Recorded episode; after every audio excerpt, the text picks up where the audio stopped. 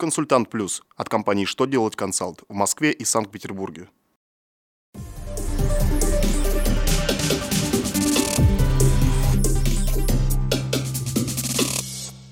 Добрый день! Для вас работает служба информации телеканала «Что делать ТВ», в студии Ольга Тихонова. В этом выпуске вы узнаете: надо ли начислять страховые взносы, если работник не представил авансовый отчет? Какое послабление получили от МЧС субъекты малого и среднего бизнеса? Как могут измениться права сторон по ипотечному договору, заключенному в иностранной валюте? Итак, о самом главном по порядку. Минтруд в своем очередном письме разъяснил, как быть работодателю, если работник не представил вовремя авансовый отчет.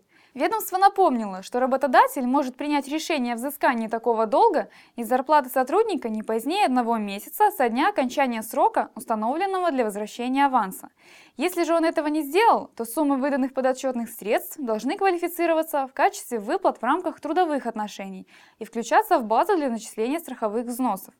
Однако, если работник все-таки представил отчет и документы, подтверждающие расходы, страховые взносы можно пересчитать.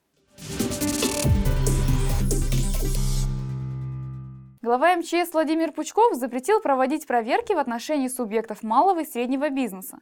Он отметил, что ведомство переходит на новые методы работы, в числе которых независимая оценка и страхование рисков, а также аудит безопасности. При этом чиновник добавил, что выбор формы защиты объектов оставлен на усмотрение самих предпринимателей. МЧС также проводит бесплатные курсы для бизнесменов, разъясняя, как решить вопросы безопасности без лишней нагрузки на сотрудников и финансовых потерь. Ранее Владимир Путин в своем послании к Федеральному собранию предлагал установить надзорные каникулы для представителей малого бизнеса. По его мнению, от проверок следует освободить предприятия, положительно зарекомендовавшие себя на протяжении 3 лет. В Госдуму внесен законопроект, содержащий поправки в закон об ипотеке.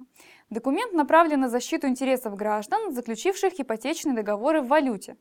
Он предусматривает запрет на взыскание банком недвижимости, если заемщик не может погашать кредит по причине того, что его сумма в рублевом выражении возросла более чем на 25%. Кроме того, гражданин сможет потребовать пересчитать ему сумму платежей в рублях по официальному курсу валюты, в котором взят кредит, на дату заключения договора ипотеки. Авторы документа отметили, что его разработка продиктована нестабильной экономической ситуацией. Резкое ослабление рубля привело к тому, что выплаты валютного ипотечника сегодня выросли в рублевом эквиваленте в несколько раз по сравнению с суммой, которую он платил при заключении договора. На этом у меня вся информация. Благодарю вас за внимание и до новых встреч!